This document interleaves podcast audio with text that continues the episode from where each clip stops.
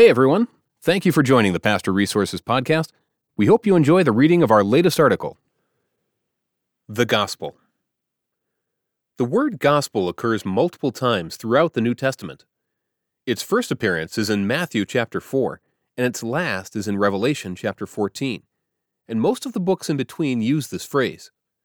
Paul uses it more than all the other writers combined, as it is found in all his writings except for Titus. The Greek word is euangelion and has historically been defined as good news. While this definition is accurate, it does not go quite far enough in helping us understand how the ancient Greco Roman world used and defined this word. In the classical use and definition of the noun euangelion, we see the idea of the message being good news as we use it today. However, they took it a step further by recognizing the messenger. It carried with it a reward for bringing a good message, and found much usage in the Roman military. When a military campaign was successful, the leaders would dispatch a messenger to go to Rome with the triumphant message from the battlefield. Upon arrival in Rome, the messenger would deliver the good news and then be rewarded with anything his heart desired. Needless to say, this was a very desirable duty amongst the soldiers. Imagine how our world would change if we celebrated the messengers in this fashion today if we celebrated the triumphant message from the battlefield as we rejoice that another battle has been won. Unfortunately, we have stopped celebrating and started tolerating the message and the messenger. Paul makes a very interesting statement in Romans 2:16 about the good news. He uses the Greek phrase "katatou euangelion mu," which means according to my good news. Paul personalized the message with the use of the pronoun mu, my. He declared that it was his good news, not just some generic message about a random truth. He owned the message and declared that what he has been preaching will come to pass because his was a message of triumph from the battlefield. Remember, my friends, we are not losing the war or any of the individual battles. No matter what happens in the natural realm, the spiritual war was won when Christ went to the cross and released the curse of sin from all humanity. Jesus won every battle, past, present, and future, and always gives his offspring the victory. 2 Corinthians 2:14 But thanks be to God, who always leads us in Christ's triumphal procession, and through us spreads the aroma of the knowledge of him in every place. For to God we are the fragrance of Christ among those who are being saved and among those who are perishing. The gospel is supposed to be good news. So why have we become so fixated on the negative world around us? The lost know what is wrong. People don't need to be reminded that life is a struggle when they are spiritually dead. They don't need to have the darkness described to them because they live in it every day. Preach the light. Don't curse the darkness. Light travels as a wave.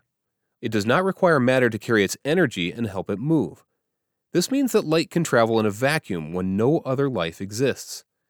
Light is composed of particles called photons. These particles are alive and moving. Darkness, on the other hand, is not made up of particles, but is simply the absence of light or illumination. When the light is gone, the natural result is darkness. Don't preach to the darkness with a negative message of what is wrong. We are all aware of what is wrong. Tell those who are struggling in darkness, unable to move forward, that there is light and life in Jesus. Make it your good news and preach it with a newfound enthusiasm.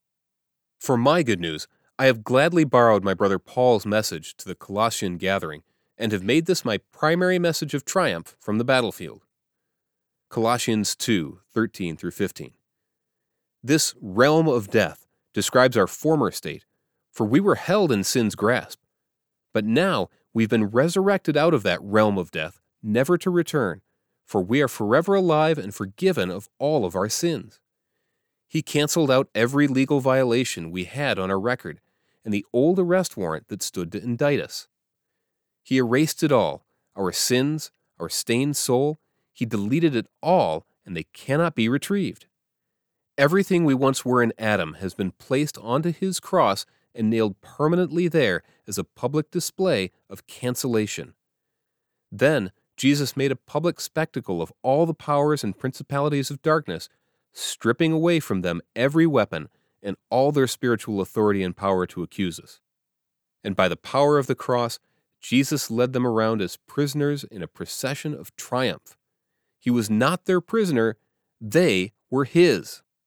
From this battlefield, I tell you, we have won the victory, and I celebrate every messenger who brings this message of triumph that Jesus is alive and has won our victory for us. If he is for us, who would dare be against us? Will Sharples, Rage Ministries Incorporated. www.rageministries.org.